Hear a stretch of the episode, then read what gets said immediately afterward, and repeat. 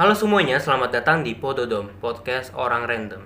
Di podcast ini, gue akan membahas topik-topik random yang mungkin jarang dibahas oleh banyaknya orang. Alasan gue menamainya Pododom, karena gue adalah salah satu orang yang paling random. Dan gue kesulitan untuk mendiskusikan atau membagikannya secara langsung kepada orang lain. Nah, ke depannya, di podcast ini gue juga akan mengundang orang-orang yang kepengen gue kulik isi kepala mereka.